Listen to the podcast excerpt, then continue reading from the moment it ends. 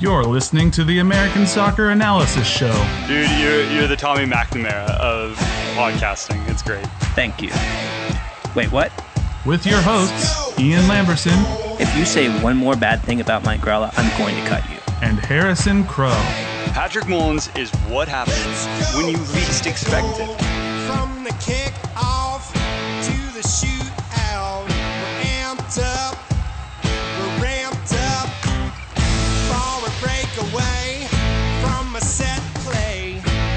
It's a give and go in the score zone. Hello, everybody, and yes, welcome to the American Soccer Analysis Show. I'm your host, Ian. With me, as always, the Los Angeles Galaxy's fifth designated player. It's Harrison Crow. Say hey to everybody. Harrison, Hey, hey. Uh, we are back in preseason mode again. Uh, we brought you like a news dump last time. This time, something special for all the listeners out there. Uh, conference season previews. We're going to do the Western Conference this week. Next week, we're going to do the other conference. That's Eastern for uh, our eagle-eyed listeners. Um, and then the week after that, I think we're, we're more or less in the season, and MLS will be back. Um, all our free time will go away. Our families will miss us. Um, all of our other hobbies will just sort of evaporate into the night. It's true. It's true. Like those those fun nights of you know Saturday evening going over and playing D and D with my friends. They're uh, it's it's gonna go bye bye, and you know that that just is what it is. The fun afternoons of you know me taking time and playing with my son. No, all gone.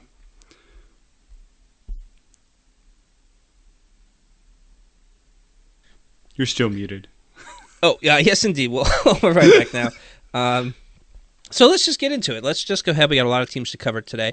Um, we're to start at the using the standings. We're to start at the bottom from last year, um, and uh, that, of course, is the San Jose Earthquakes. Um, so I guess the big. I mean, we've talked a lot already on this show about uh, Matias Almeyda coming into coaching um, and what that could possibly mean. And I think if we're being honest, like we don't totally know yet.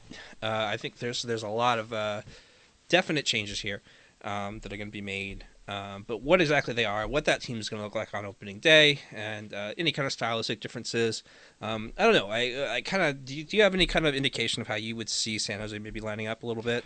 I mean, I guess it's kind of a four-three-three, but it's it's a little confusing because I don't quite understand like where players are going to kind of be shuttled off to in that four-three-three, and then on top of that, I really don't understand how the man marking is going to work, or because I mean, it's going to require so much of the attacking players as much as it does the defensive players.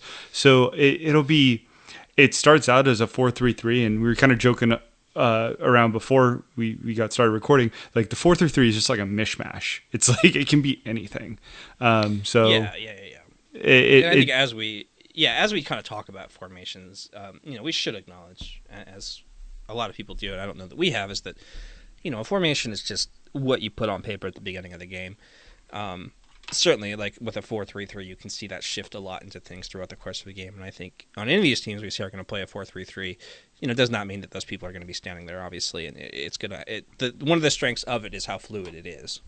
Right. Well, absolutely. Yeah, very much so. It's very versatile, and I think that you're going to see um, the San Jose Earthquakes become a little bit more defensive minded, uh, kind of like what Chivas was uh, the last year during CCL. Uh, you saw them being kind of conservative at certain times, and even that four three three kind of melds into like a, a five back uh, scenario. So uh, it'll be really interesting to see how um, not just they work defensively, but really the changes that they're going to have uh, on the attack. Because I, I kind of liked Vako. I kind of liked uh, him out on the wing. And I think the more time that he has in this league to kind of figure things out and some of the better pieces that you put with him, I think he could be really interesting. And so um, I'm interested to see how that. Uh, how that lineup kind of adapts and how they change over the first few months of the season. I kind of wonder what happens to players like Wondolowski in this, like Anibal Godoy, some of these like longer standing uh, quakes, I guess, if you will. Um, Yeah, Godoy is kind of an interesting one, right? Yeah. Like 12 months ago, like he was I don't I don't know if he wore the armband quite, but I mean he's a central figure there for a team finally getting for an international team finally getting to the World Cup. And Yeah. so I think he's a very good player. I think you know it hasn't. He's been on a very bad team for a while. I think, um, you know, and that obviously kind of it doesn't help with with, with like the, the lens we see him here in America. Um, but yeah, he's he's a guy I've always really liked. Um, so I, I would be uh, I, I'm curious to see like where these kind of people fit in and what happens to. I mean, I thought last year uh, which I've talked about endlessly on this show, that Luis Felipe Fernandez showed just a ton of promise, um, and he kind of worked his way into a starting role there, and I thought that was great and good building. Um, but where where does he stand with Matias Almeyda? Maybe Matias Almeyda is not as impressed with this guy. Um, you know, you could say the same thing about a guy like Jackson Yueill. Uh, so it, it is an interesting time, and uh, I think that you know if you're paying. If you're looking to succeed right away, obviously that means that you're going to be you know whether inadvertently or not, you're going to be sacrificing some maybe future development. And that's a choice that every coach has to make, every organization has to make. Um, and I'm just not sure exactly how that's going to shake out for San Jose this year. Uh, but I think that if you were to ask any Quakes fans, they would probably take the success now. Yeah, I, eh, but it, and we just kind of rattled off a bunch of names. It, it's it's important to say while they are kind of changing their ethos, they're changing their brand, they're changing their formation and stylistic approach. They're not really changing the personnel that much. So um, while it is a little bit hard to see like what, how Wondolowski fits into this, how Vako, how you know how they're going to incorporate Jackson Yueill, who's probably one of the more talented players uh, on that team. How do they incorporate those players when they don't fit? Um, that'll be that'll be really interesting. If they don't fit, we'll we'll have to see. sure, sure, sure, sure. Yeah. Uh, so uh, yeah, I mean, I don't know. It's kind of hard for me to. Um, well, it's the at the end of our notes here on each of these teams, we, we put down that we have like a projected place. Um, I don't. I, there's so much different here that it's really hard for me to say one way or the other. But like, does this team look like they're going to be challenging for the Western Conference crown? I don't think so. Um, is this going to be a middle table team? Is this going to be a playoff team? Mm, yeah, maybe towards the end of that. I, I, I don't know. Um, it's possible. I think they have some ceiling. Um, they have some vertical. You know, they're going to be br- throwing a different approach at teams that I think is going to be enough uh, different, and it's going to be uh, unique enough that they're not teams aren't going to be able to adjust to it on the fly. So I think it might be enough to to kind of you know see them out through the majority of the season. To be perfectly honest. So, do you think this team makes it? Do you think you see them on that cusp of that line, or over that line, or? Uh, I I don't personally. I, I wouldn't I wouldn't subscribe. I wouldn't put a bet on them on making the playoffs. Um, I think this is going to be a transitory year. I think there's going to be some some transition to those pieces and finding the right uh, the right approach with uh, within uh, MLS even. So, but what if I gave you fifty to one odds on that bet? Would you take it? Oh, always. Yeah. Yeah. Someone gives you fifty to one odds, you'll always take it. Just take that bet, no matter what. right. uh, moving up the ladder, and still pretty low on the ladder, uh, our good friends, the Colorado Rapids. Uh, once again, helmed by Anthony Hudson. Um, you know, we talked a little bit about last week, but uh, probably worth reiterating. There are a lot of moves here. Keegan Rosenberry's coming in, Kei Kamara's coming in, Diego Rubio's coming in, uh, Benny Feilhaber's coming in. Uh, you know, so this team needed to make 11 changes, in my opinion, so that they've made like six or seven. It's pretty good. Um, you know, one of the things I think that's interesting is to see. Uh, last year, they, they were one of the teams that really did kind of stick with that two forward formation, even to their own uh, detriment at times. So I'm curious to see if they stick with that. I do think that Kamara and Rubio uh, is probably the best pairing, the forward pairing that they've had in a long time. So maybe that maybe this is a good time to do that. Yeah, I, look, they have a really interesting uh, potential in terms of um, ceiling if everything clicks right like they made some locker room changes they they they very much feel like personnel wise and through organizationally they made some key steps last year mm-hmm. um, I, I think it's a little bit hard for us on the outside to see that and validate that however um, you know definitely from the onset of they got the players that you just mentioned there's definitely some pieces there. They have some quality. The question is, do they have the depth? Right? Um, you know, they have some really interesting homegrown players. Are they going to eventually? T- are, this is kind of like going to be a, a, an ongoing th- thing with you know a couple other teams. Are can they effectively take a step forward and integrate those pieces of, to where they're quality depth. Or Yeah, even in some cases, they take that step forward and supplant their that, that starter, right? Yeah, I mean, you got a kid like Cole Bassett. You got, um, you know, it- it's it's not. I mean, Courtney Ford's still young. I think still has that spot. I mean, there's like there's some good there's some good i- good talent there. I, I think there's some some good basis for it. Um, you know, I, I think any team that's going to succeed in this league is going to have to do have to have a lot of health with, uh, or sorry, have to have a lot of luck with health. Um, you, there aren't a lot of teams that can that have a super deep bench, and, and so uh, a lot of times the best solution to this is to avoid going to it as much as possible. But uh, you know, Colorado does have like a guy like Kei Kamara who's not you know a young man anymore, so uh, there there is opportunity there for for a younger player to probably get some minutes and probably get some time. Um, well, I mean, they got that uh, Andre uh, Shinishi, uh, yeah, Shiki. Shinyashiki. Shinyashiki, and Yeah. look, he's if, he was the lead scorer in D1 last year. Um, there's a lot of people that seem very hyped about him and his potential uh, in regards to you know uh, throwing out some Chris Mueller type comps.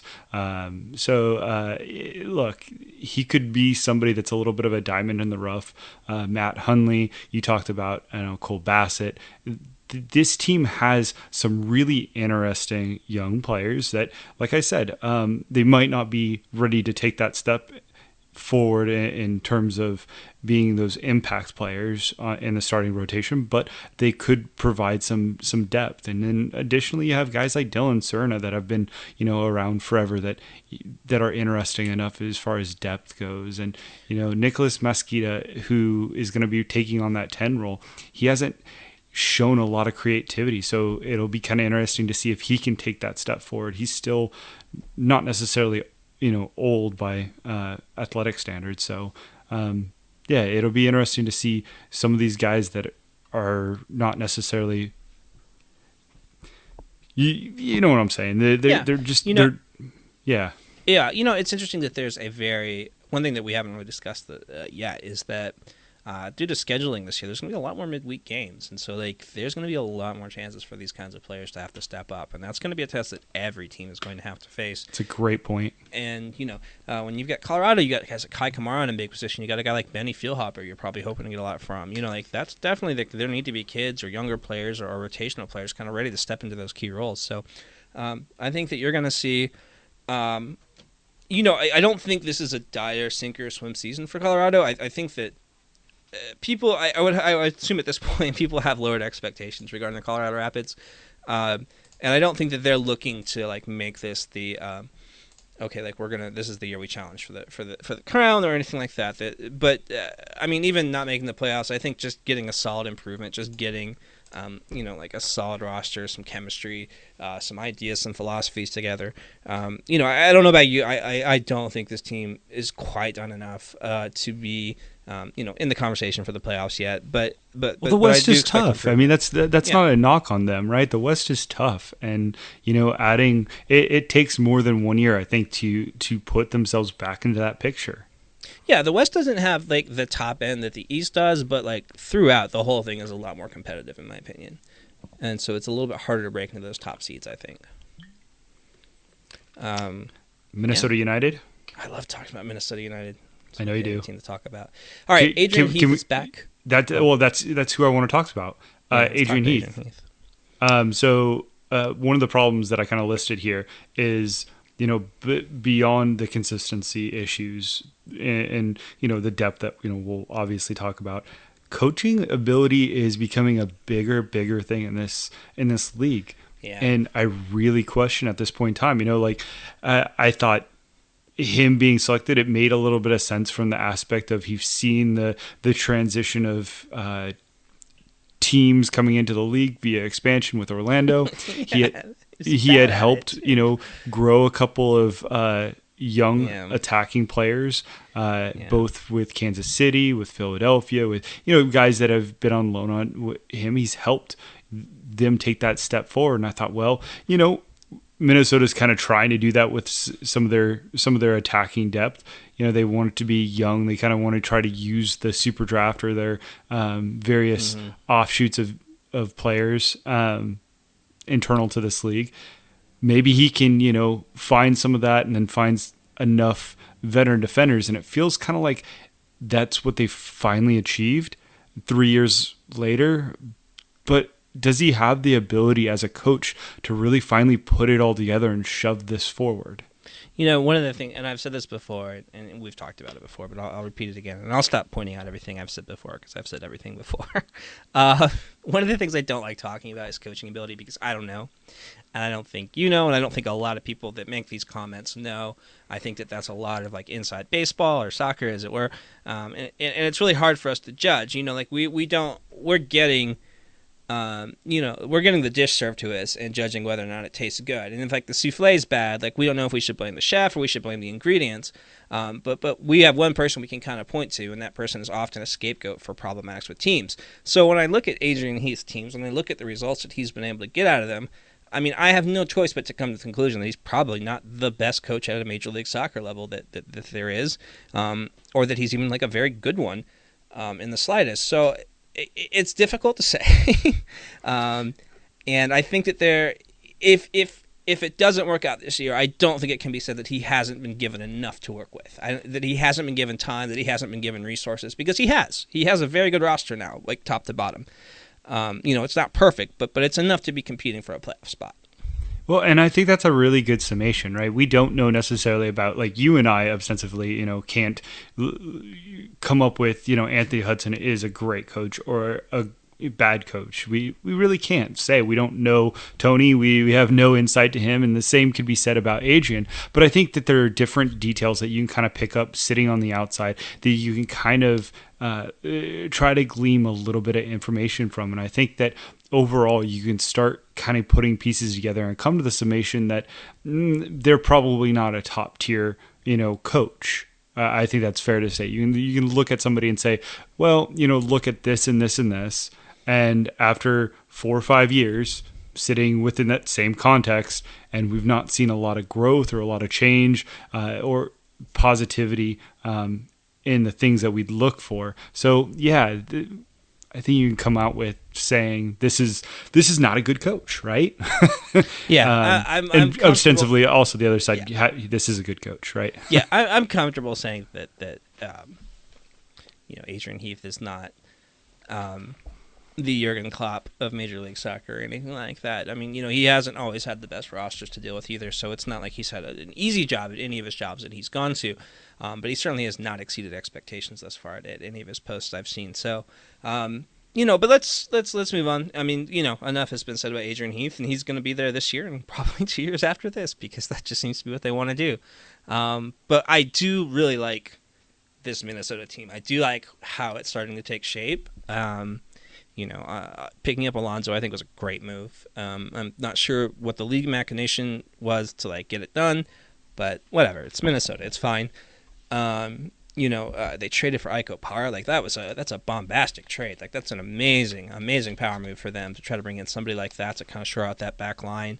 Um, you know, they already brought in Quintero last year, who I think was gangbusters.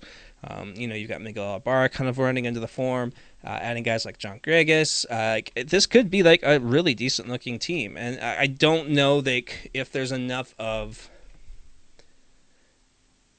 there's such like an I don't know that there's enough of a culture there maybe for this kind of success uh, right away, uh, but this is like the right kind of steps forward, I think.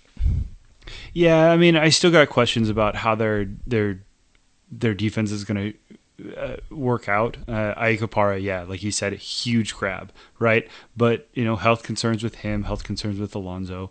Um, Calvo is still uh, the starting left back. You still have Kallman uh, there. That's I mean, not to yeah, not to like yeah yeah they, I, they're average defenders, and I, I maintain a theory. I've I, I've kind of shared this theory last year that I think that you need a specific type of uh, center back duo to be successful in this league, mm-hmm. um, and I think that when you have two big guys, two big physical guys, um, I, I think one of them has to kind of step up and say, "I'm I'm okay with." Um, not being the guy that chases everything or i'm not i'm okay with being the guy that's not going to challenge everything right I, am going to watch i'm going to chad marshall is is that for seattle right like mm-hmm. chad marshall is quintessentially like he can kind of either be the event guy or he can kind of be the the laid back guy. He can be the Matt Besler and just kind of move stuff around. And I think that's been critical uh, because let's face it, Seattle hasn't had it. Really, honestly, it hasn't always had a great defense. They've they've had a kind of an average defense, and Chad Marshall kind of changed that. I think Ike Opara has an opportunity to do the same thing for Minnesota and Yeah. kind of help bring them up if he can be the guy that basically grows into the I don't have to chase everything.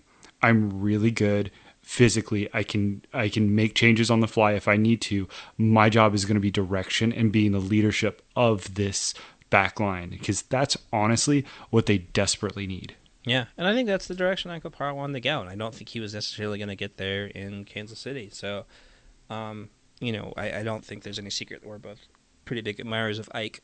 Uh, and so, yeah, I'm really excited to see how this goes, and I, I, I don't think that you could have come up with a better example. Like he, he could be that guy for Minnesota that kind of like changes. Um, I've already said it, but changes the culture of that defense around one.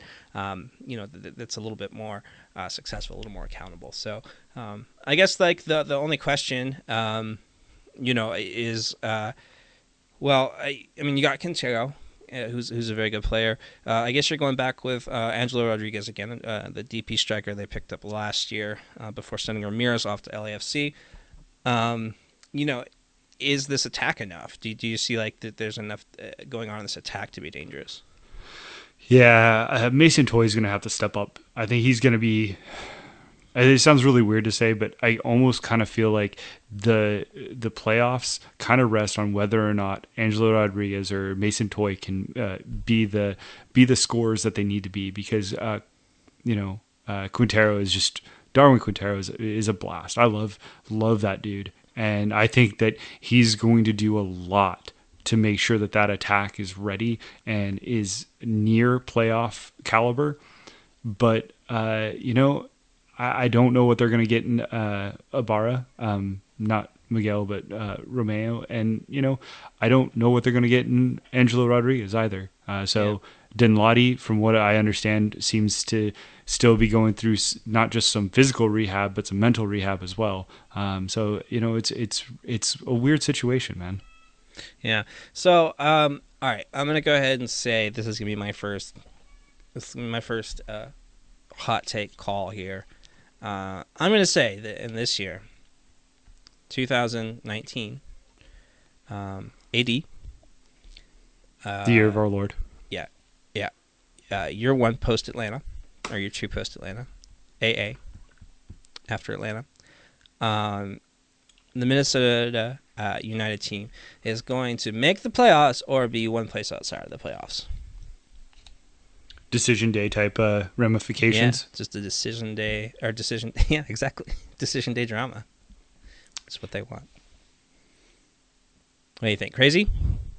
Uh, I I don't think it's crazy. I think uh, I don't have them over crossing the line, but um, yeah, I think I think they're right in there. I think that there's there's a, just a tier that honestly, um, you said it earlier. This this Western Conference doesn't necessarily have the top, you know, elite players or excuse me, elite teams that the Eastern Conference does, but it's it's so much more competitive, and it's really hard to say who's going to end up in the those eighth, ninth spots and who's going to end up in the seventh, sixth. So Yeah. um, I, I personally think they'll just miss out, um, but that's that's just my hot take. But in the hunt this year, which should be Absolutely. those- I those think they're gonna be very fans. competitive. Yeah, yeah, yeah. Loon's doing the hunting this time around. Uh, let's go step up again to another interesting team, one that we've uh, uh, talked about a lot before, but we're back. Uh, head coach Wilmer Cabrera with the Houston Dynamo. Uh, this was a team two years ago we saw overachieve strongly, and last year underachieve. So there is a question of what Houston are we going to get this year. Um, Elis is still here. Manotas is still here. There were some rumblings about that, and that might still come to pass at some point. But it looks like they're going to at least be going into the season with with with those guys. Um, and uh, with that happening, you know, is there uh, what, what Houston do you think we're going to see this season? I think we're going to see both of them. Oh, Is that is that middle ne- No, middle no, ground enough? Um, I think sense, yeah. I, I definitely think we're going to see some some moments where Manotas and Elis and, and Quioto just absolutely ball out, and I think Tomas Martinez might take a step forward this year. Um, I'm kind of uh, I'm, I'm cautiously optimistic about that. Uh, I, I think that kind of has to do more with. Uh, Matias Vera coming into the coming into the fold and and also kind of help offsetting uh, Cabeza. Um, this defense though is this defense does not look good. Still Um, interesting. Still an interesting defense. They've added Struna, uh, who is, uh, I mean, you know that that's a decent pedigree. He, I mean, all I've really seen of him was him trying to murder a child in a preseason game, and that was a little weird. So I'm not sure.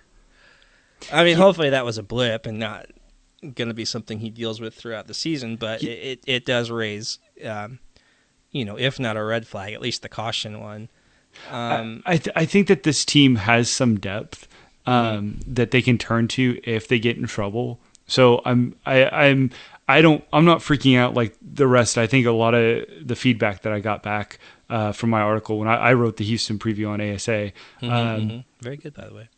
when most people are watching these preseason games, we have to remember that, that they're working on a lot of different things and things that they're not going to try during regular season games, or maybe potentially want to find out, hey, how do we have guys that can figure this, that put these guys in difficult situations and they can figure it out? Uh, Yeah. That's really what they're. They're not trying to win games. They're not trying to score goals or prevent goals. They're really just uh, they're working on certain elements of the game. And yeah, it's always nice to see them score goals. And but I mean, Lucas Melano scored like five times this preseason, and it's not going to continue. I mean, that's that. he Maybe, probably not. I, I love Lucas Melano. I'm probably one of the few people in MLS that, that still do, but you are uh, one of three people. what there's three of us. But getting back to Houston, I don't think their defense is as bad as what everybody says they are. I think they've looked bad in preseason. And granted, they don't have a lot of top heavy talented defenders, but they got a, a pretty good depth. You know, Well, they got AJ they De La also- Garza. I mean, they they yeah, but they haven't just looked bad in preseason. They've looked bad for a couple of years, and they haven't. Well, so they've they've had turnover. They they've they've made some choi- some changes. Um, I, I I- I feel like they have a couple of young defenders that can t- take steps forward this year. And Maynor Figueroa is really quietly a, a solid pickup. Um, he's really not. I haven't felt he's been a very good left back for for Dallas the last couple years, but I think he's really solid in terms of uh, moving him to the center of the field and kind of uh, taking. He's still got a little bit of athleticism, not like I can get forward and bomb forward anymore, but Right. he does have that ability to where you know he can kind of help with possession and you know Houston plays so compact in that final third. Their their goal is to minimize uh, the shots that are taken, and I think that he can really help with that and kind of prevent um, some bad decision making coming from some of the youthful uh, defenders. all right, all right. Well, we shall see. Uh, uh, we have a projection for Houston this year. Are they are they back amongst the uh, the the elite playoff teams of the Western Conference? I, I I'm a true believer. I really am, and I'll stick to my guns, uh, right or wrong. I, I think they're in the playoffs. I, I think they have probably one of the highest ceilings, one of the highest floors. Like they could be bottom. uh, Honestly, they they could hit have a couple of injuries, and that attack could fall apart. And then they're a team that can't score and a team that can't defend. Um, So I mean, the floor is there, but uh, I think ceiling wise, they're also um, they they could be one of the top, easily one of the top three teams in this league. Wow. Uh, you know, I, I I would agree. I think that that Cabeza's health will, uh, assuming he stays healthy, and um, you know, knock on wood that, that he will. Uh, you know, I think that'll make a huge difference for them this year. So uh, I definitely see them being um, amongst those teams uh, vying for such postseason honors. Um, all right, let's uh, let's step on up one more to the Vancouver Whitecaps head coach, my man Marc Dos Santos. Um, okay, so let's just get this out of the way. Nothing about the Vancouver Whitecaps is the same. Um, they've turned over almost their entire lineup. Felipe Martins. Felipe Martins is still. I love Felipe. He's still there, of course. You don't get rid of Felipe Martins, um, Unless you're you- Jesse Marsch. Unless you're getting Tim Parker. Oh yeah, yeah, definitely. Um, that's the only good reason to do it. Otherwise, you keep Felipe Martins. Um, Marc Dos Santos, new coach. Um, Vancouver desperately needed this for years. Um, some a lot of signings, like too many to even name. Uh, we've got uh, Nguyen Huang who comes with like a lot of promise.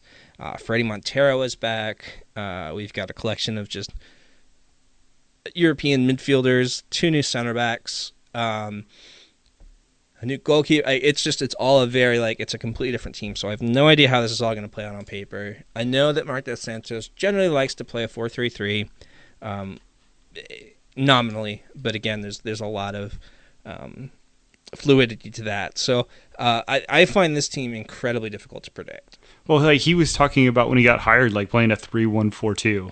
Like and like my brain broke for a second. I was like, "What? What did you just say?" he just might.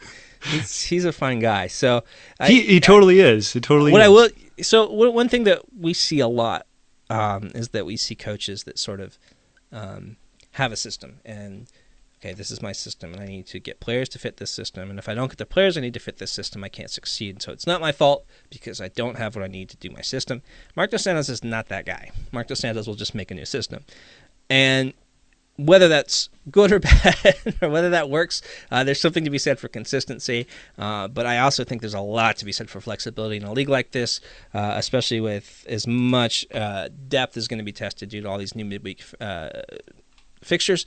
Uh, so, so I, I'm, yeah. I, again, I, I can't make a prediction. I, I want to believe. I do believe um, that I, I, I just can't honestly say that I know enough about how this team is going to uh, uh, gel, uh, what this team is going to look like cohesively, uh, to say whether or not they're going to be successful.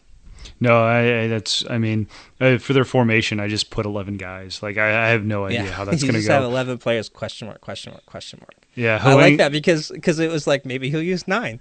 Yeah,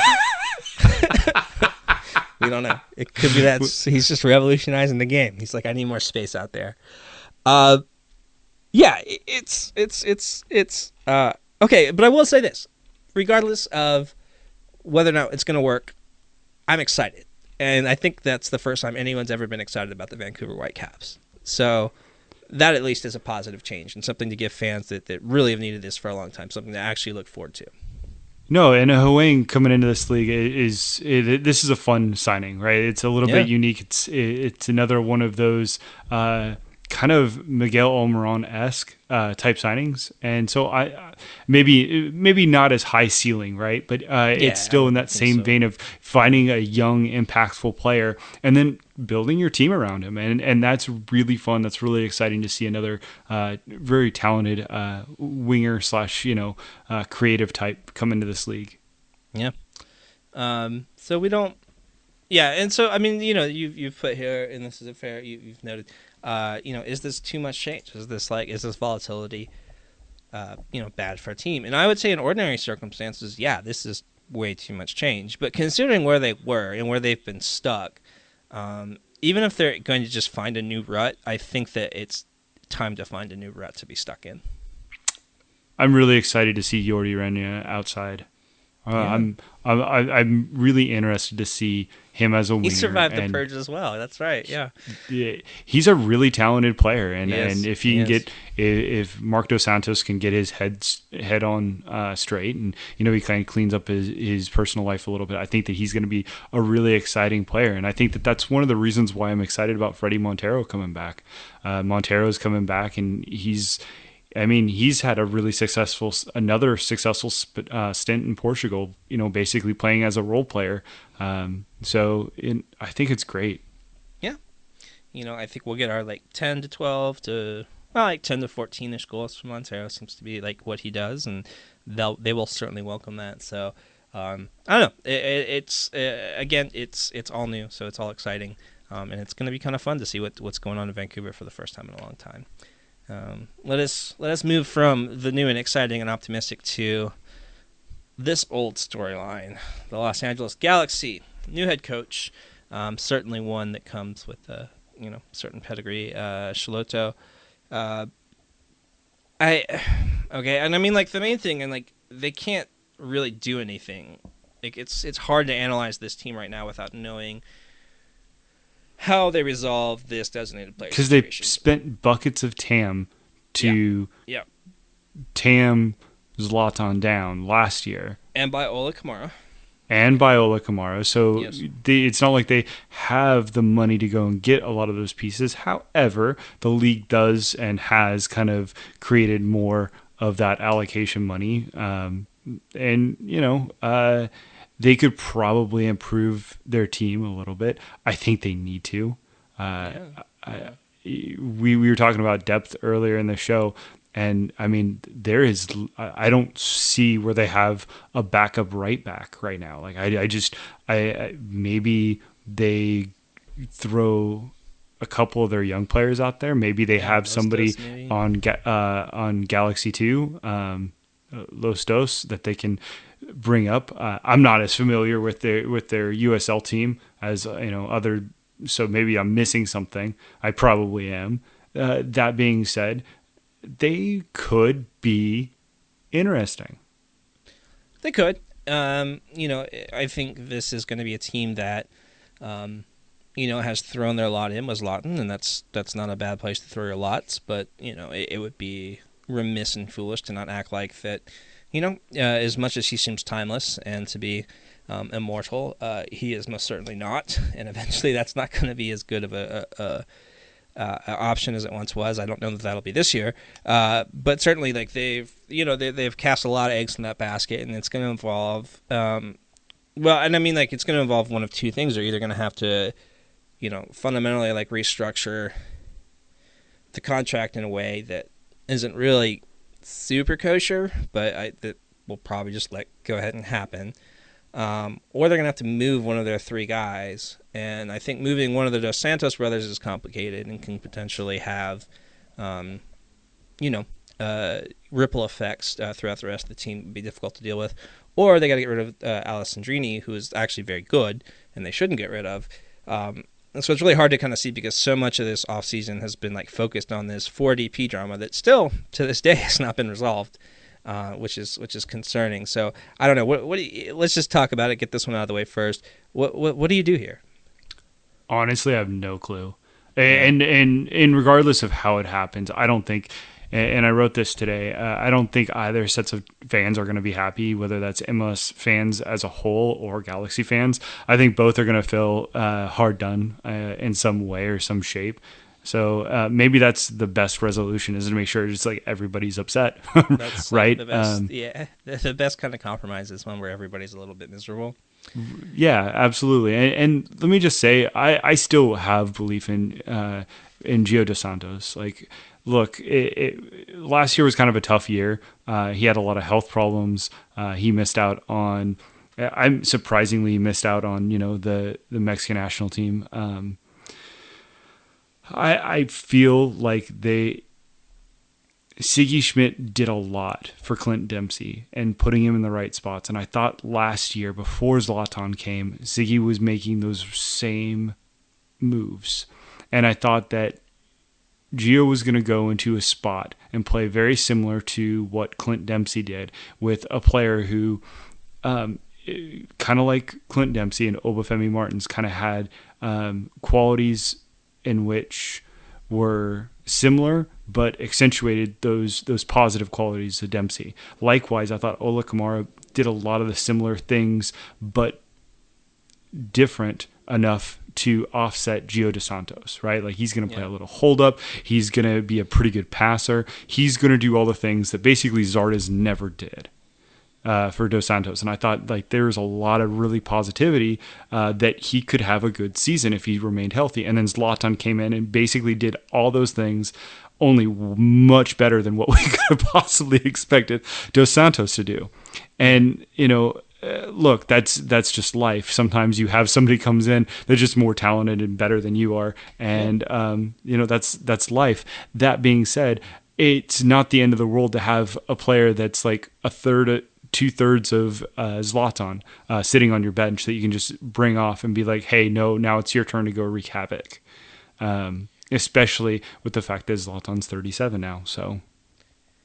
I think, yeah. I mean, I don't, I don't have as much hope for for Gio as as you have over the past few years. I think I just solved the problem, and it's that like the league needs to have like a Harrison designated player slot that any team can have, and you got Melano and Giovanni Dos Santos and like Ryan Hollingsheader. You're like, that's your pilot program. And like any team can have those players at any time. Just to Dude. Ryan Hollingshead had a whole bit on whether or not Shar- Sharks versus Bears. Did you see this? I didn't, but I assume it was very. You need to go to Twitter and, and listener, if you're out there right now, pull over. If you're driving, if you're running, listening to us, that seems weird to me. But you know, stop what stop your run and go out there. Go to Twitter. Go to FC Dallas page and check this out because, uh, like, I was dying. I thought it was hilarious. if you're running while listening to this, uh, you can do it. Go, go, go. That was your encouragement from Ian. Um, yeah, it, it's it's. Uh, I don't know. Th- this whole situation annoys me because it was incredibly predictable, and I kind of feel like it seems like they're just gonna like say, "Well, this is what our situation is," and then expect everybody else to just let them get away with it, um, because it's easier that way and Yeah. less awkward, and like that annoys me to no end. Uh, but like because the, again, you had to see this coming. You did not think like Zlatan was going to play at a cut rate for that long. Maybe they thought he'd just be a one and done. I, I don't know, but but here we are. Um, I'm fine with teams pushing the boundaries. I, I'm totally fine with expanding roster roles. I'm totally okay with having six designated players if that's what the league wants to do, as long as everybody gets to, to start at the exact same time. I'm fine with that. Like that that gives the league credibility. That that gives the at least the appearance of, of fairness and credibility. So, um, you know, just doing it right now, just to kind of like save some blushes, would be, I think, a bad move for the league. But at this moment, like not hearing anything else happening, I think that's probably going to be what happens. Um, you maybe see some TAM sort of, excuse me, appear, or um, you know, the threshold for what you can buy down is increased. Um, so uh, even then, I don't know where they would get the TAM, but I, I suppose that can all be done. So uh, uh, that that's all. Like, I mean, like that's going to have to resolve itself before the season starts, probably. Um, and like you said, I have a feeling that no matter what happens, nobody's going to be happy about it. So so um, maybe that's the, the best result after all. But uh, more to the point, more to uh, LA's actual uh, issues uh, is that defense. And uh, have they done anything that you've seen that makes you think that this is going to be like a, a better defensive unit this time around? I mean, kind of. Uh, Polenta, you know, they Mhm. they acquired. Uh, uh, uh, my goodness, the names. His first name's escaping me, but Polenta is the uh, defense the central defender from uh, Nacional uh, in Uruguay. Uh, so that's and that's great. You know, they they seem to bring in a quality defender. Um, I you know we we kind of thought they brought in a quality defender last year, um, and that just turned out to be not the case. So it it's hard to tell these things. It's hard to tell how players will adapt. And th- yeah, this defense seems like it's a, a minor step up, and even if it's a half step up, that should be enough to at least get them into the playoffs. Uh, if I mean, this even take out Zlatan, right? They they they got Ola Kamara, they have uh, Alessandrini, they have um, Sebastian Lletget. Mean, they have like just really good uh, attacking people um, players. So um, yeah, I, I think they'll be fine as far as that's concerned. Um, it'll just be more of um, how far can they go? What will their ceiling be once they get to the playoffs? Um, I, I don't, I don't think they're going to be outside of Zlatan. I don't think they're going to be a really interesting team at times. Yeah, uh, and they don't need to be. They just need to win games, and they need to win one 0 and two 0 whatever it takes, and just uh, get back over that line again. Because you know you miss out on that three years in a row. They're they're they're not gonna they're not gonna win. They're they're gonna win games three two. Five two, five three. 3-2, Uh, Look, 5-2. I mean, they were tied with Atlanta. right. They were tied with Atlanta for the most uh, games above two goals. Uh, Mm-hmm. So this is going to be a team that at least is going to put the ball in the back of the net. They play fast and loose. Um, all right, let's move on to uh, last year's uh, hanging on the edge of the playoffs. Uh, Real Salt Lake uh, head coach Mike Petke back again, probably with the same four three three. Um, I don't know. Uh, this seems like more or less the same team as we had last year. Um, Minus Sunny. minus Sunny, uh, whose option was declined. Yeah, um, adding uh, Everton Luiz uh, into the midfield and Sam Johnson as a designated playing uh, striker. So a little bit of a different look there. Um, I'm not sure that was the best place to spend their money, but you know, I guess that's kind of where you do spend that money if you're an MLS team. Well, I think Uh, that they're trying to they're, they're doubling down on that on that counter approach, right? Like they're Right. trying to find a you know some some more depth at at that those positions. And Lord, I, I don't I don't think that they've taken a step forward. In fact, to be perfectly honest, I feel like they've kind of taken a step back. Um, from what they were last year. I felt like last year we were exciting, uh, excited for them. We felt like they could be a sixth place team that you know transitions to maybe higher depending on if their guys step forward. And now I feel like we're saying, well, if their guys continue to play well, maybe they're a sixth place, fifth place team. Um, and you know that's that seems to be a little bit of a letdown compar- comparative to you know last year. I think that they're they're going to have a bigger defensive problems because they don't have Sunny there to help figure them out. I think that they have redundant uh, cam players uh, in Kreilach and you know um, goodness uh, Albert uh, Rusnak. So um, look, they have a lot of attacking talent, but doesn't always show up. Savarino doesn't always show up. Um, Joao Plata, when he starts and he's not in the doghouse, you know, he's really talented. Uh, but you know, the, word is he's not a great locker room guy, anyways, and it kind of feels like maybe they're trying to shop him. But uh, this, they need to either ship him out or use them. It- It's it's just kind of getting to be more of a sideshow than anything. And I feel like RSL's taking a step back. I, I really seriously wonder if if they don't kind of crater in on themselves. Um, you know, it would be it would not be unexpected, but um, you know that I think a lot of that backmonth's still there. And as much as we, you know, I I do agree with you that Kreilach and Rusnak have been somewhat redundant, and Savarino and Saucedo, and um, you know, it all seems like a lot kind of going on with very similar styles with Plata. Um, you know, it was enough to get him over that line last year, um, and I think that surprised a lot of people. Um, it, it, it certainly. Uh, I wouldn't rule them out of this. Um, I don't know if I would say they've taken a step back, but I think with everybody else taking a step forward, they haven't stepped forward enough. Um, but it took a LA Galaxy, a terrible LA Galaxy te- defensive team, and Right, a which complete and a which complete might not be fixed. right. Well, okay, fair enough. But you know, on decision day, they had they let a team like Houston that had nothing to play for run them over for the last forty five minutes for RSL to sneak in. Yeah, I mean, uh, but I mean, like they again, they haven't addressed a, lot of those issues either. They don't. They don't have the room to. So like, it's not impossible. No, but I mean, now you have a. Houston team that, that is much more complete. You have a Minnesota team that might have defensive issues figured out. Yeah, Mm-hmm. I'm just saying, like, look, it, that team. If you're not moving forward, you're you're moving backwards uh, in, in MLS, and That's probably true. That's probably true. Uh, we we shall see what happens to, to the Great Real Salt Lake. Uh, see how long Petke.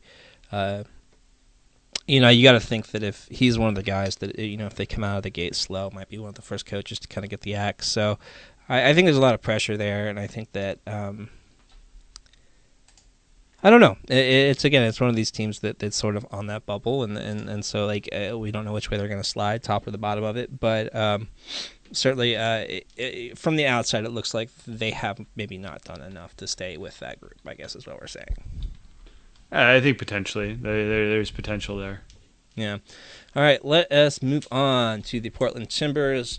Uh, last year's Major League Soccer Cup finalists in Atlanta. Uh, Giovanni Savarese returning, uh, likely with his favorite 4 3 2 1. Um, they have- Christmas. yeah, they have added basically nobody. They've added um, Well, sort of misfit center back Claude Dielna, which was I don't, I don't get that, but that's you know that's their prerogative on that. Uh, there are rumors of, of an incoming uh, striker, perhaps somebody in that attacking position. Um, but this was a team that lives and dies by its core of Valeri and Chara and Blanco, and um, so it, it, it, it the question is this year um, is that a core that has another year in the tank? I mean, certainly Blanco probably does, but Chara and Valeri are not getting any younger. Uh, I don't know. What, what's your read on the Portland Timbers so far in this this preseason? Yeah, it's a little bit weird that they seem very, uh, very gung ho to replace uh, Jeremy Ebobisse. Um, I don't. I, yeah, yeah, they do want to. They do want to. They do see that as a position of upgrade from what we understand on, on poor Ebobisse, who's been very good in whatever minutes he's had. Yeah, yeah, I thought so, and I thought he was really good during the MLS Cup fi- uh, finals. I think you know, obviously there were some things that he could have worked on and done better, but I mean, as a as a player that's still continuing to grow and move game, forward, yeah. and, and definitely within the U.S. men's national team pool. Um, you know, that's somebody that you, you want to put a little bit of trust in. And not to say you you want to hand him the job, but obviously, you know, he hasn't even been training with the first team uh, for a lot of the starting positions. Uh, he's been working with uh, uh, more of the the quad second team. Uh, with Lucas Melano kind of starting out uh, up top, which is kind of an interesting um, change. So, uh, look, you may like. Yeah, I think it's interesting. I think that throwing him away um, at this point in time is is foolish. I, I think he's pro- he's better than Asprilla. So, um, but you know that's not probably saying too much to Portland fans. Um, I think this defense has the potential to be very good. Um, I, I think they have to play compact. I think they have to bring that line uh, a little bit further back. They were playing really aggressive the other night uh, which uh, led to them getting beat a lot. Um, I don't think that they are a team that can get uh, into a lot of foot races uh, on the counter. They they can't be uh, allowing themselves to get uh, just absolutely uh, ca- uh, breaking countered as like against a Houston team or you know against a RSL team. They're they're they're going to struggle with that if if they don't do better on their ta- uh, on their tactical approach.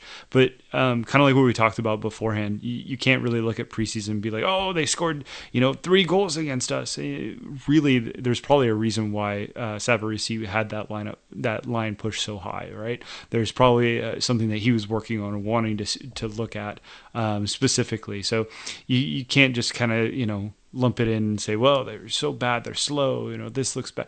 There's obviously stuff that they're working on. So um, I think you just kind of um, you don't love you know seeing your team get abused, uh, especially on a crappy feed, um, and you're so excited about what the what the new season might hold, and a team like Portland that has the potential to. I mean, let's face it, it's not like they have a really low floor, but they don't have a really high ceiling either. This is a team that's very likely going to make the playoffs. They really aren't going to make a run at the Shield. Um, and, and you know maybe that changes depending on who they add uh, as a DP striker. Maybe that's something that that pushes them back up into that SKC um, you know um, threshold.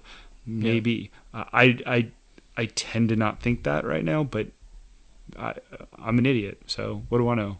uh, yeah, the, the the Portland Timbers uh, never uh, fail to surprise me. So um, certainly, uh, you know, a team very good with their backs up against the wall and in tougher situations. I, I think you know, like you said, I, I, I, it, it'd be a crazy year if they don't make the playoffs. I don't think that that's a very realistic prediction, um, but certainly. Um, you know, I think in, in that uh, third, fourth, fifth spot is kind of where I would foresee them going right now based on the roster that they currently have, you know, with the understanding that that may be improved in the next couple of weeks. So, um, all right, let's go. We got a couple more to go here.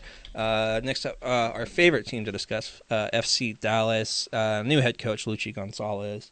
Um, not really sure what this is going to bring formationally maybe I, I they've kind of toyed with the 4-4-2 a little bit in preseason um Seems like that's kind of what they had gone to after they had sold uh, Mauro Diaz as well.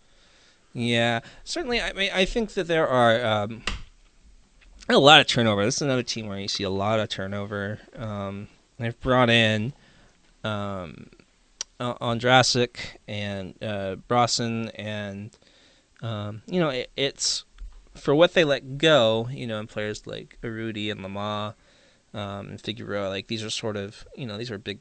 You know whether you thought they were fantastic or not, like these were important players in their system. Um, it's it's it's going to be an interesting year, and, and moving on from Coach Pareja for the first time in a long time. Uh, I last week predicted this might be a very rough year for them, and I'm gonna uh, continue to stand by that. But but certainly, um, you know, I, I think they're in, in that kind of middle of the pack area there as well. Yeah, it's kind of hard to say whether or not it's going to be a difficult year for them because there's so much kind of in the same vein as some of these other teams. There's still a lot of unknowns, specifically with those yo- yo- those young players. Um, they're really going to have to. Um, they're going to have to take a step forward. But with that being said, um, they do have some some interesting holdovers from last over that last last over from last year that um, you know could make a difference. Um, they have some young players that are exceptionally talented. Uh, Thomas Roberts being one of them, uh, Paxton Pomykal. You know these these are creative players that could definitely come in and uh, and suddenly unlock things and and change the course of a season. So I think they're going to be uh, a very good defensive team. I think they're going to be a team that can uh, score a couple goals. And I think whenever you have a team like that, uh, it's a recipe to to at least be near the playoffs, right? Yeah, yeah. I, I think that. Um, yeah, I, I mean, when you look at what the bottom of the West looks like and what FC Dallas looks like, I would be surprised to see them there that far. Um, but again, like because there's so much up in the air that you know a lot of this could break bad, and we've seen FC Dallas have, um, you know, stretches of time where they've, you know, kind of collapsed a little bit, and so uh, avoiding that kind of thing uh, would would be very obviously very important to them going forward. So uh, this is another one that is just so. Yeah, like you said, it's too up in the air to really make a great prediction on. But but if I had to say, I, I would put them uh, right there in the playoffs, uh, tor- towards that towards that playoff line. I think, Yeah, they're- on they- the- I the agree with you. Side of it. Yeah. Um, all right, let's uh, LAFC, uh, second year team. Bob Bradley returning. Uh, uh, probably another four three three ish fluid team. Uh, really hard to kind of pin it down. Um, you know, not a lot of, not a ton of moves, uh, all things considered. Um, Well, you think about how late in the year that they got the majority of their players. It makes kind of sense Yeah. to, for them to to not make too much too much change. I think this is a team that could definitely towards the middle part of the year make some changes. Um, that find some. Hey, this isn't working. We're going to go in this direction. yeah. So Yeah, um, brought in. I mean, El-Munir. Uh, they straight up traded uh, João Moutinho uh, for him, uh, just kind of flipping outside backs for Orlando, which I thought was an interesting decision. Um, I think Moutinho sort of is a player that still has a lot of promise, uh, but I think they're hoping for a bit more polish in that first season from him than they got, and I can kind of see them saying like, we're not really super interested and developing prospects in our back line right now. So, um, you know, maybe that's what they want to do to get someone that's a little more seasoned like El-Munir. Um, who I, think I mean that's quite, that's a little bit worrisome though if you're if you're kind of from the LAFC perspective because they do have so many young players. yeah, yeah. I, I'm not saying it's good. I'm I'm, I'm just just saying that that. Oh yeah, no, no, no. thinking. Reading tea Yeah. I get it. yeah, what I think they might be saying right now is it's just that we want to like establish a foothold in this league before we start really kind of experimenting with with this stuff, and we have the resources to bring in seasoned players and finished articles and and superstars even.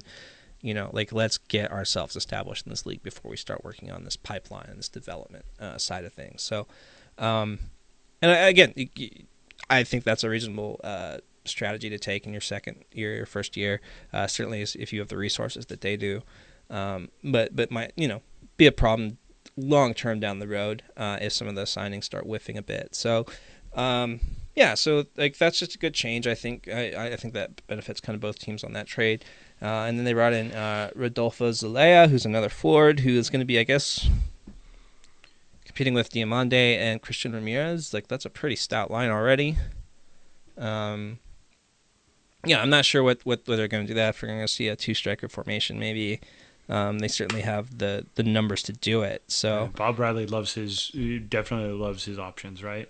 yeah, I, I they, this is one guy that really does like he will he will use several ideas going uh, throughout the course of the season. So um, probably just you know another arrow in his quiver, and it's it's a pretty good quiver already. It, it's you could see a year of um, experience, a year of cohesion with this team, and not changing it too too much.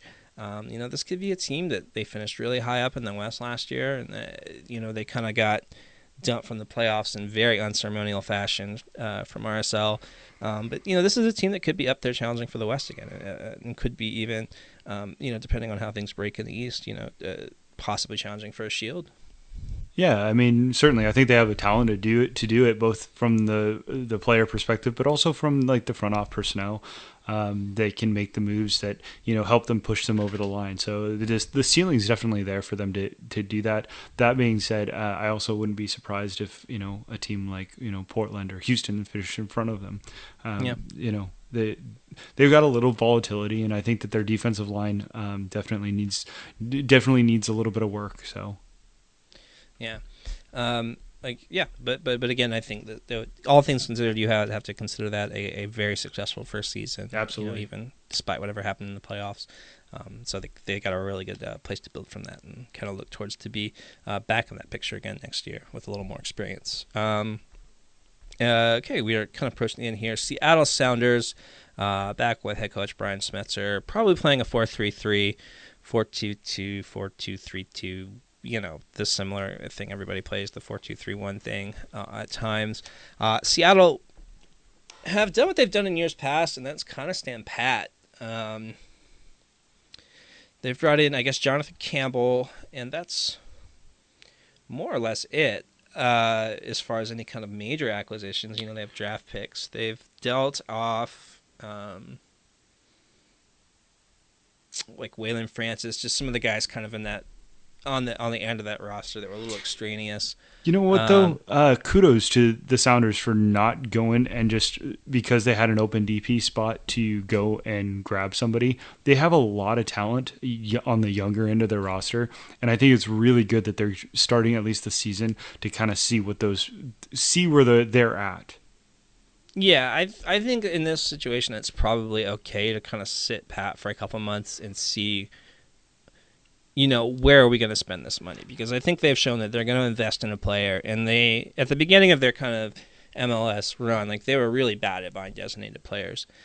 And there were a lot of misses there, and I, I think they've gotten really very, very good at it in the last few seasons. And, and so I, I think a lot of that has had to come with patience and understanding that, like, okay, maybe the first few months of the season are not going to be like all conquering things, but we're not really like playing for that year long shield. We're not really we're we're just trying to have that goal of winning MLS Cup, and they've done a pretty good job of putting themselves in that position the last few years. So, um, yeah, I, I don't really know. I I think the biggest questions about Seattle, if I'm looking at them, is just okay. Ozzy Alonso's finally gone, and what does that do to your I don't know. I, I don't like to talk about. I mean, you know, we're the analytics show, so it's kind of silly. What does that do to your culture? What does that do to like your, um, your brand almost? Uh, you know, it was a big team leader, like the only like remaining original Seattle Sounder guy there. Now he's off to Minnesota. Um, I think on the field he was starting to slow down a little bit, but still I thought a very good MLS defensive midfielder. And now you got to ask if like Roldan's going to fill that role. Is, is Svensson going to fill that role? Um, and the other thing is like now they've got Jordan Morris back, but they've got Ruidiaz, who is obviously going to be the first choice striker and deservedly so. Um, and, and what do you do with this guy? And and so uh, like I would have a hard time seeing where they put a designated player right now, assuming that they want to give minutes to all these guys that they've invested in. Yeah. so uh, just a couple uh, adaptations to that. I, I, I don't think there's anything wrong with talk, talking about chemistry. I think chemistry um, is something that probably guys like me often overrate um, eh, or underrate. Um, and it's important to, I think, every once in a while to acknowledge that you know people being gone. If i lose my buddy that i work with and see every day uh, and he's not there for me to lean on it's going to affect me right? It's going to affect how i do my job. That's just a that's just a that that's a it's what happens in the workplace and, and you kind of have to grow past it. And some people they find new ways to to handle that and some people just have a hard time with it. And so it's really unpredictable. It's one of those uh, things in life. And i think that's okay to talk about uh, especially when we start talking about uh, how these early games are going to kind of work out. So um, and, and, as for Seattle, yeah, I, I, see them very much like Portland. You know, I don't see them.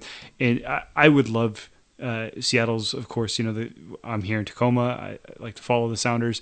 I would love for them to compete for the Shield and throw the MLS Cup to the wind. Um, that's my opinion, uh, but whatever. If that's what they're going to do, is is they're going to aim for MLS Cup at the end of the year. You know, uh, this is the way. This is the way that they need to go about it. So.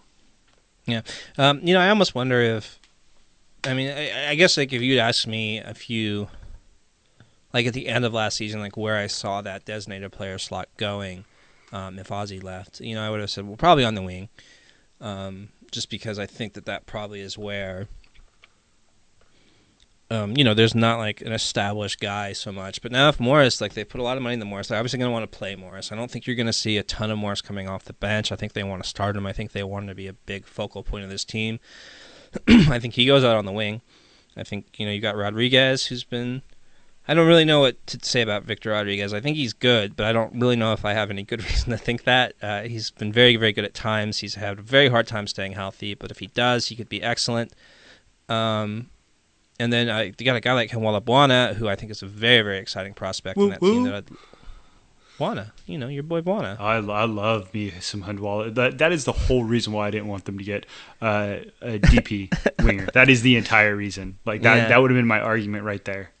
So if you're Seattle and you just watch for a couple months and go like, all right, are we having like where where's our weakest position? Is it in that center of the midfield? Like, eh, are we missing Ozzy a lot? Well, or and you also have? Harry Shipp. You have uh, you know Henry. Yeah, there's a lot of wing stuff there. There, but there's it, there's a lot of there's they they are a deep team when it comes to that. They don't have high quality, but they they do have depth that's uh, you know average or better. And I think that that's a really strong thing to start a season off with. yeah. So I think you watch the. I think if you're the Seattle Sounders, maybe you just like kind of just chill for a couple months and see like, all right, where. Where where's the position that's the most glaring, and like where should we invest this? And maybe that's in the center of the park. Maybe you try to find the next Ozzy, um, to you know pair with Roldan going forward. Um, you know, or Svensson has it together, and maybe you, you do think like, okay, maybe we can get more out of this season if we do like a shorter term thing with a slightly older but but you know talented winger. Um, I don't know. It's curious. Uh, they haven't had that you know available to them for a while, so. Um, you know, with uh, no Dempsey, no Alonso this year, I think that uh, you know it's just going to be a very interesting season and, and one that I don't think is going to be. Um, I don't see them, you know, in that Shield race necessarily, but I think that they certainly will be, um, you know, in the running for that Western Conference, and I, I do think they're still one of the best teams in this conference, um, and you know, continue to make the playoffs. And once you get there, anything can happen. So uh, I, I think maybe a, a slightly slow first couple months for Seattle, and then uh, strong finish as we've kind of come to expect for them the last few years. Yeah, that's pretty accurate. All right, our final team. We've done it. Uh, Sporting Kansas City. Uh, head coach Peter Vermes, uh, formationally, another 4 3 3 kind of fluid thing. All right, I'm going to tell you something, Harrison, right now. I think this team is extremely good. Yeah, I think even losing Ike, I think even losing Khiry Shelton, Diego Rubio, this lineup is hot. This is a good, good lineup, and I think that these are your these are your Western Conference favorites, in my humble opinion. I think they're I think I think they're a shield contender. Absolutely, like without Um, a doubt. Back line, okay, well, they lose Ike, but we've got Fontàs now, and Fontàs has been getting paid, and there's a reason they've been paying him to not do anything, and I think it's because he's probably pretty good. Um, if he can fill in there next to Besler, like that's going to be big. You've got Rodney Wallace, which gives you some depth on the left, uh, you know, wing and and left back. Um, you've got the best right back in the league. You've got one of the best keepers in the league. You've got Sanchez, Ilie Sanchez, is one of the best central midfielders in the league. Yep. You've got Felipe Gutierrez, who's one of the best in the league. You got Johnny Russell.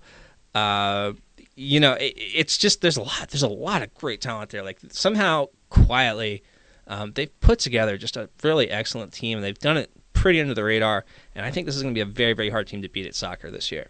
No, they- they, absolutely have put together just uh, an insane, uh, insanely talented roster, and it's not loaded just from the starting eleven perspective, right? Because you know, if you want to compare eleven to eleven, I think they compare uh, pretty good, uh, maybe even better than uh, than everybody except for maybe three or four teams. Where they're just absolutely insanely loaded is from that 12 to 18 to even 20 if you wanted to even go that far down uh, they just I mean they went and grabbed guys and people will roll my eye roll their eyes when I say stuff like this but adding Erik Hurtado is is big um, I, I I know that's like silly. You're gonna laugh at it. People are gonna laugh. I Yeah, I love laugh Eric. Hurtado's been completely underrated in, in It's Vancouver for years. Designated Player. Yeah. Uh, Uh, I didn't even say Kelyn Rowe. They just Kellen- Kelyn Rowe from everybody this year. Dude, I love that. trade that they rub both teams somehow, and like he looks good. Like Espinoza is a great midfielder, and he's gonna be coming off the bench. I think. Yes. Uh, he you've got- absolutely will. And, and You've got a DP on the bench, and that's just fine. well, Uh, and Yohan Cro- Croizet, yeah, who's going to be coming off the bench as well. Yeah. Uh, yeah, it's gross. I mean, it's a good team. It's a really solid team. They're going to be very, very hard to beat. Well, so- and that's not even. We have yet to even mention the fact that they have Jaylin Lindsey. They have all these other Mm-hmm. homegrown players that uh, are just kind of sitting ready. Like uh, what uh, was talking about be, being the next uh, Tyler Adams. Mm-hmm. Like, yeah, heck yeah, man! Like I, I am, I am, I am buying up as much Kansas City uh, stock as possible. This is not only are they just an absolutely loaded and talented team, they have become uh, one of the most fantastic watches in MLS. They really are. They're a de- they're engaging. They okay, so they might not always play the most. Uh, the way I watch soccer is probably different than a lot of people watch soccer. It is. I can confirm. uh, I I enjoy uh, the the anarchy that New York uh, creates. I, I enjoy the anarchy that Sporting creates, and I think there's just so much happening. There's so much. There's so much that is constantly happening on the field. Players swapping positions, moving forward, getting back. That and he, then you have like this half court offense that they evolve into to where they basically just hold on to possession for a while because well they also can do that um, so uh, it's I, I I really love Sporting Kansas City I think Peter Vermes was uh, great I think the thought process to uh, even six months to a year before they knew US was going to be hiring for a new manager, they went and locked him down like almost immediately and was like, nope, we're going to overpay and we're going to keep you and we don't want anything to change. And yeah, that might, you know, be a little bit much to, you know, pay you, but we don't want you ever going away. And I That's love that. Enough. And I wouldn't ever do anything to upset Peter Vermes because he's a very frightening man. He, he is also a very frightening man. I've been, t- I've been told by people that know him that he's very, very nice, and I don't believe it because he scares me. He, he's, he, like, even in his, like post game or pre game to where he like he'll say something and then he'll break his like angry face and kind of laugh or smile Yeah. and I'm still waiting for like to, for him to hurt someone. Yeah, he's very, very, very intimidating. Um, so yeah, that was that was obviously like a very positive review of SKC, and it's because I don't really have a lot of negative things to say. If there's anything, um, you know, I don't like. Okay, I know you like Erik Hurtado. I like Erik Hurtado a little bit. I really like Khiry Shelton. We both did. Um, I like Salloi. I, I don't know if you're as high on him as I am, uh, but you could I make the wasn't. case that they don't have that They're not going to Dedicated. score goals somehow. Well, I okay. This is what I knew you were gonna say. Okay, but listen. It, no, no, it's it, it, if it's what every for- it's what everyone's gonna say. Like that's If I'm looking for one thing to criticize on this team, it's that number nine role is a little bit glaring. Is that Nemeth? Is that gonna be? You know what I mean? Like it, it's. Uh, But here's the here's the thing with that. They still have. I mean, yeah, you're like, okay, is it this guy? Is it this guy? Is it this guy? They still have three guys that are at least average or above average at a role, and they're hardly paying them anything. it's a really interesting system that Like, it in the face blows my mind. Teams. Yeah, that they're just like, we'll just get three pretty decent guys that are kind of decent at forward, and like we'll let the rest of the guys do it. And you know, they just got to tap it in. We just got to get the ball to them. So, um, yeah, I think this is going to be a very exciting year for Sporting Kansas City, and barring uh, Fontàs being a complete disaster, I think that they're they're definitely going to be competing for the Shield and certainly uh, the Western Conference. Um, and maybe, maybe, maybe, maybe a team that could maybe beat Atlanta if they had to in an MLS Cup final. Maybe. I think. I look. I, I will. think I, will say. I think it it'd be a close. I. I I think it'd be close. Atlanta is extremely talented too. I mean, I'm not taking Mm-hmm. anything away. Like, I'm not taking shots at you know Atlanta United because I'm saying like Kansas City's really good. It's like, no, that that it it it would be an amazing game, and I would love to watch. I think, that think- would be the game that people would love to watch. I'd love to see these two really talented teams go at each other. I think yeah, and even last year, like I, I said this, and no disrespect to Portland, who, who who beat Kansas City on both days and did what they had to do. But I, I mean, I kind of feel like of all those teams that were there, SKC would have been the best match against Atlanta in that final last year. Uh, I don't know if they would have had enough to do it uh, to, to take it. There was certainly a lot of uh, a lot of uh, you know, I don't know. uh, intangible things going for Atlanta there, but I, it, it was uh, you know I would have liked to have seen that game a lot. That that's the game I think I really wanted to see. Um, but maybe that's what we'll get this year. And, and if I had to like lay down money, not a lot of it, I'd lay down like five dollars on seeing that MLS Cup final right now, no matter what odds you give me. Okay. big, huh? Yeah. What odds are you gonna give me? Uh, I don't know, ten to one. Deal. Take it. Five bucks. Ten to one. Um. all right. you are you are a much uh, do what have they done to you what has a dummy run done to you i feel like like incorporating some of these guys in the league into uh, slack channel is like made you a, a gambler now I'm a gambling man now. I know someone has to do it. I need that excitement in my life, Harrison. That's all I have. Uh, the thrill of the gamble. All right, five bucks then. Ten to one odds. I love it. Uh, that's it, folks. That is our Western Conference preview. We will be back next week with, you guessed it, the Eastern Conference preview. Um, I want to thank uh, my co-host, my friend, uh, who does this with me every uh, every time I ask him to. Uh, does a lot of the work and set things up, and it's just the the, the best uh, co-host and buddy a guy could ask for. That's Harrison Crow. You can find him on Twitter at Harrison underscore crow uh, and uh, follow uh, american soccer analysis on twitter that is at analysis evolved and please visit the website www.americansocceranalysis.com we got season previews going up. A lot of them are done already. Uh, ones that harrison's written. I wrote one about orlando that's on there. Uh, we've got more forthcoming all the way up till the start of the season uh, kind of starting with the top or start ending with the top teams from last year.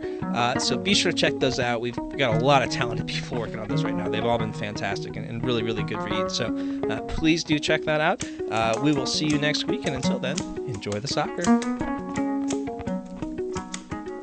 Where would we find a pole? I just work, your computer says no. Are we all ones and zeros? I just work, your computer says no. Ooh, ooh, ooh, you know you wanna be the ooh, ooh, computer says no. Ooh, ooh, ooh, you know you wanna wanna take back control. Ooh, ooh.